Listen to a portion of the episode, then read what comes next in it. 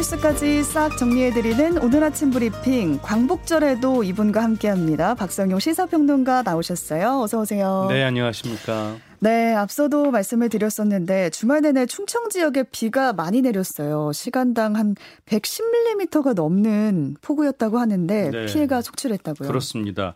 말씀하신 대로 충남 부여에 특히 시간당 110mm 이상의 기록적인 폭우가 쏟아지면서 피해가 잇따랐습니다. 네. 이 시간당 강수량 기준으로는 1999년 9월 시간당 116mm에 이어서 역대 두 번째였고요.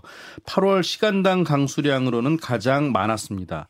보령에서도 시간당 70mm 정도의 비가 퍼부었고요. 청양에도 이 주말 동안 무려 186mm의 기록적인 비가 쏟아졌습니다. 네. 특히 부여에서는 두 명의 실종자가 추가로 나왔는데요. 이 충남 부여군 은산면 나령리 인근에서 소형 트럭이 물길에 휩쓸렸는데 이 사고로 트럭 운전자와 동승자 각 한 명이 실종됐습니다. 또 도로 유실이나 농경지 침수 등의 피해도 적지 않은데요. 논산 은진면과 논산 시내 두 곳에서 도로가 침수됐고요. 부여 은산과 청양 장평 등 세 곳에선 사면이 유실됐습니다. 음. 특히 농경지 침수는 이 부여와 청양, 보령, 논산, 공주 지역에서 두드러지는데요. 충남도는 남부를 중심으로 모두 200여 헥타르 이상의 피해를 본 것으로 파악하고 있습니다. 네, 이 집중호우가 처음 시작된 걸 좀 되짚어 보면 지난 월요일이었는데 네, 그렇습니다. 지금까지 집계된 피해 상황 어떻게 됐는지 짚어 주실까요? 네. 중앙재난안전대책본부는 지난 8일 시작된 호우로 14명이 숨지고 6명이 실종됐다고 밝혔습니다. 또 부상자는 26명으로 파악이 됐고요. 수도권과 강원, 충청, 전북 등 7개 시도에서 지금까지 7,600명 가량이 집을 떠나 대피했고요. 이 가운데 이재민은 1,900여 명입니다. 네. 역사와 선로 침수는 11건, 철도 피해가 13건으로 집계됐는데요. 산사태가 260건을 넘어서는 등 피해가 계속 늘고 있습니다. 침수된 주택과 상가도 6,700여 채로 늘었습니다. 네, 아, 빨리 회복을 해야 될 텐데 지금은 잠시 소강 상태를 보이고 있잖아요. 네. 근데 오늘 다시 중부지방을 중심으로 또 강한 비가 내린다고요. 네. 광복절 휴일인 오늘은요, 다시 정체 전선이 강하게 형성되면서 수도권부터 시간당 50mm 이상의 국지성 호우가 쏟아질 것으로 보이는데요. 일단 오늘 밤에 수도권과 영서지방부터 국지성 호우가 쏟아지기 시작해서요. 내일 오전부터 오후 사이에는 충청과 남부 내륙, 그리고 화요일 오후 늦게부터는 남해안에도 강한 비가 예보되어 있습니다. 경기 동부와 충청, 전북, 경북 서부에는 최고 150mm 이상의 호우가 쏟아지겠고요. 서울 등 그 밖의 지방에도 최고 100mm의 많은 비가 예상이 됩니다. 아, 기상청은 이번 비가 지난 뒤에도 금요일과 토요일 또 한 차례 중부지방을 중심으로 국지성 호우가 예상된다고 했는데요. 아, 산사태와 침수, 하천 범람 같은 추가 피해 대비에 만전을 기해달라고 당부하고 있습니다. 네, 그러니까 이번 주에 화요일, 수요일 또 금요일과 토요일에 비가 예보돼 있다는 거 기억하셔야겠습니다. 네. 이번에 기록적인 폭우로 만여 대에 가까운 침수차가 발생을 했는데요. 그래서 올 가을쯤에 중고차 시장에 침수차가 대거 유통될 거다. 이런 우려가 커지고 있습니다. 네, 그렇습니다. 손해보험협회에 따르면요. 국내 12개의 손해보험사에 접수된 집중 호우에 따른 침수 피해 차량 건수는 9,189건에 달합니다. 아, 네. 추정 손해액만 1,273억 7천만 원인데요. 지난 20년 사이 역대 최고치입니다. 이렇게 만여 건에 가까운 침수차가 대거 발생하면서요. 이 중고차 시장에는 침수차 주의보까지 발령됐습니다. 물론 침수로 전손 처리된 자동차는 이 자동차 관리법에 따라서 폐차가 원칙인데요. 위반할 경우에 300만 원 이하의 과태료 처분을 받을 수 있습니다. 네. 이 문제는 관련 규제 등이 허술해서 이 폐차 대상인 차량이 사설 수리 등을 마치고 중고차 시장에 유통될 수 있다는 점인데요. 각별한 주의가 필요한 상황입니다. 네, 전문가들이 제시하는 침수차 구별법이 나왔던데 좀 알려주실까요? 네. 이 첫 번째 침수차를 찾아내는 가장 쉬운 방법은요. 이 보험개발원에서 운영하는 카 히스토리 서비스를 이용하는 것인데요. 네. 침수 차량 조회 메뉴를 통해서 차량 번호만 입력하면 무료로 침수 여부를 알 수 있습니다. 음. 또두 번째는 중고차 구매 시 개인 간 거래를 피하는 것인데요. 이 정식 중고 자동차 매매 사업자에게 구입할 경우에는 이 침수 사실을 허위로 고지한 누에 휘에 뒤에 침수 사실이 밝혀지면 자동차 관리법에 따라서 100% 환불을 음. 받을 수 있습니다. 네. 자, 그리고 세 번째는 차량 내부를 꼼꼼히 확인하는 것도 침수차 판별에 도움을 주는데요. 이 물로 세척하기 힘든 차량 하부의 주요 전장 부품 예를 들어서 ECU, 전자 제어 장치 같은 경우에 오염 여부를 확인하면 좋겠습니다. 그리고 네 번째는 퓨즈 박스에 흙먼지가 쌓이거나 부식되는지 여부도 점검해야겠고요. 또 안전 벨트를 끝까지 끌어당겼을 때 진흙과 물때 흔적이 있다면 침수차일 가능성이 높다고 합니다. 네, 세간의 얘기를 들어보면 뭐 중고차 시장은 이미 이런 구별법까지 다 참고를 해서 침수차를 뭐 내놓을 거다 네. 이런 얘기도 있지만 그래도 침수차 피해가 안 생기도록 주의를 하셔야겠습니다. 그렇습니다. 코로나 상황도 좀 보겠습니다. 여전히 확진자가 늘고 있는데 신규 확진자 엿새째 10만 명대를 보였다고요. 네. 주말에도 코로나 신규 확진자는 11만 9천여 명으로 엿새 연속 10만 명을 넘겼는데요. 일요일 발표 기준으로는 18주 만에 가장 많은 확진자입니다. 우려되는 부분은 위중증과 사망자 규모인데요. 위중증 환자는 512명으로 107일 만에 가장 많았고요. 어, 네. 숨진 사람도 57명으로 닷새째 50명 이상을 기록했습니다. 이에 따라 전문가들은 이 재유행이 정점을 찍은 뒤에 이 빠르게 줄기보다는 긴 꼬리를 남기는 형태가 될 것으로 예측했는데요. 아무래도 휴가철 직후에 광복절 연휴가 이어진 데다 폭우와 수해로 검사가 충분히 이루어지지 않고 있기 때문입니다. 자, 이런 가운데 오늘 발표될 신규 확진자 수는 휴일 검사 건수의 영향으로 6만 명대가 될 것으로 예상이 됩니다. 네. 이번에는 좀 기쁜 소식이에요. 전국 휘발유 판매 평균 가격이 한 다섯 달 만에 1,700원대에 들어섰다고요? 네, 그렇습니다. 한국 석유공사 유가 정보 사이트 오피넷에 따르면요. 어제 오후 2시 기준 전국 휘발유 판매 평균 가격은 리터당 1,794.62원입니다. 이 전국 휘발유 값이 1,700원대를 기록한 건 올해 3월 4일 이후 약 5개월 만이고요. 휘발유 값과 더불어 경유 판매 가격도 평균 판매 가격도 1,800원대로 내려앉았습니다. 지난 1일 시행된 유류세 추가 인하 효과에 국제 유가 하락폭까지 반영된 결과로 풀이가 되는데요. 네. 어, 국제 유가 추이를 고려하면 최소 이달 말까지는 기름값 하락세가 이어질 것이라는 전망이 나오고 있습니다. 실제로 정유업계에서도 비슷하게 전망을 하고 있는데요. 국내 유가보다 2, 3주 선행하는 국제 유가가 현재까지는 계속 떨어지는 추세를 보이고 있기 때문입니다. 네, 얼마 전까지 뭐 리터당 2,000원이 넘고 이랬었잖아요. 네, 그렇죠. 네, 쭉쭉 좀 떨어졌으면 좋겠습니다. 네.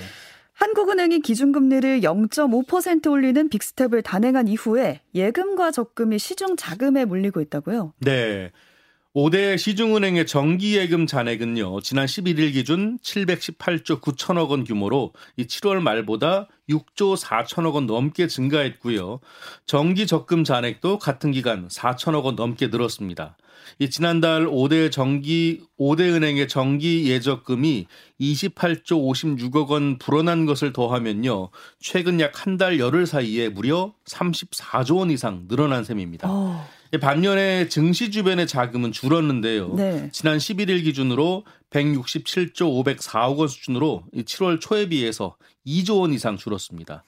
이야기하신 대로 지난달 13일 빅스텝 이후에 예금 금리가 상당폭 오르면서 이 자금 유입 속도가 매우 빨라진 것인데요. 다만 이 실제로 은행들이 제시하는 최고 금리를 받기 어려운 경우가 많아서요. 음. 이 소비자 입장에서는 자세히 비교해서 상품을 선택하셔야겠습니다. 네. 고 이해람 중사의 성추행 사망 사건을 수사하는 이 특별 검사팀이 증거 위조 의혹으로 변호사에게 구속영장을 청구했다는 소식인데 어떤 조작이 있었다는 건가요? 네.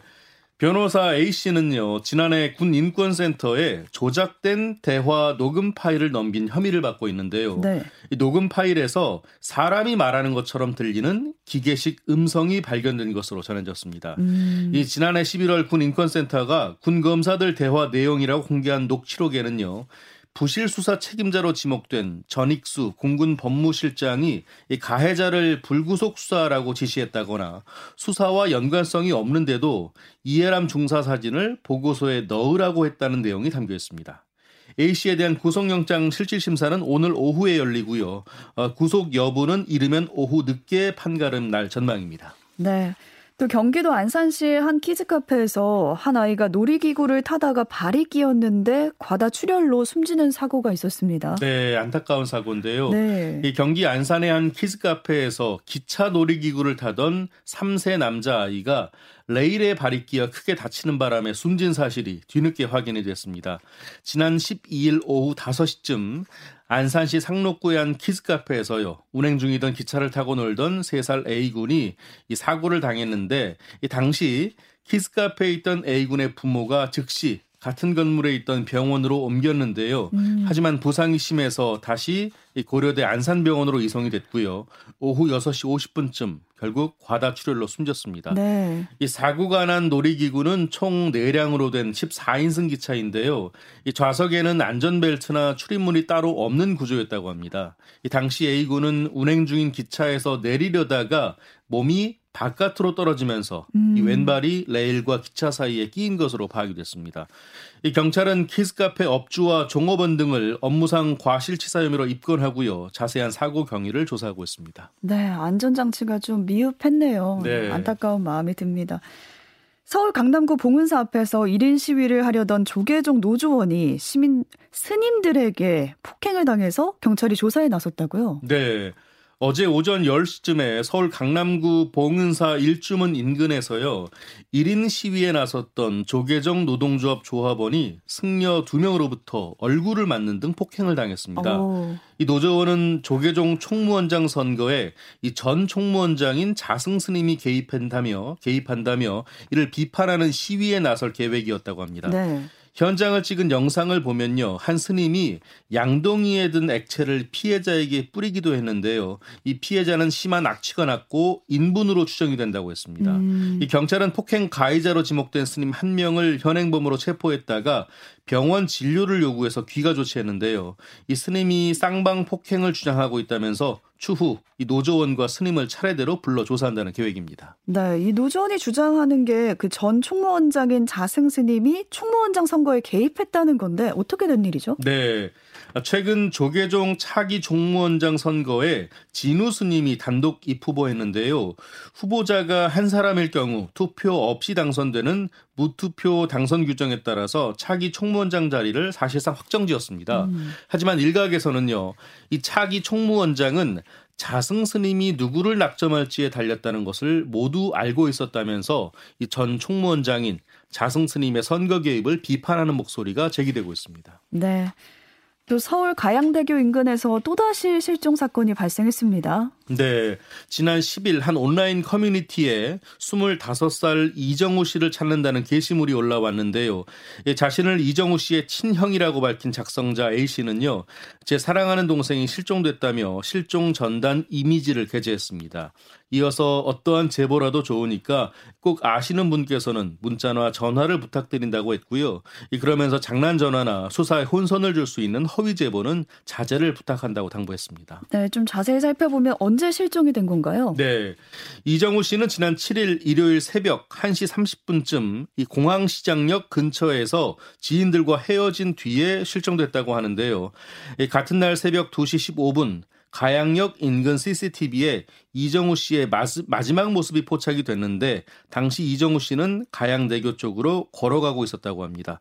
이후 이정우 씨는 새벽 2시 반쯤에 여자친구와의 통화를 끝으로 휴대전화 전원을 끈 것으로 알려졌습니다. 음.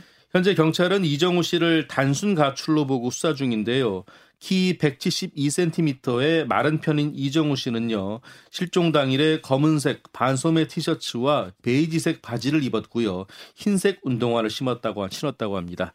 자, 이런 가운데 앞서서 가양역에서는 20대 김가을 씨가 실종이 돼서 한 달여간 수색 작업이 진행됐는데요. 하지만 여전히 김 씨의 행방은 묘연한 상태입니다. 네, 목격하신 분들은 꼭 제보를 주시길 바라고 무탈이 돌아왔으면 좋겠습니다.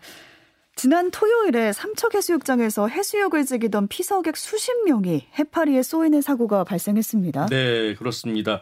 지난 13일 삼척해수욕장에서요. 피서객 42명이 노무라, 입깃, 해파리 등에 쏘인 것으로 파악됐습니다. 다행히 해파리에 쏘인 피서객들은 상처가 심하지 않아서 이 현장에 있던 의료진으로부터 치료를 받았는데요.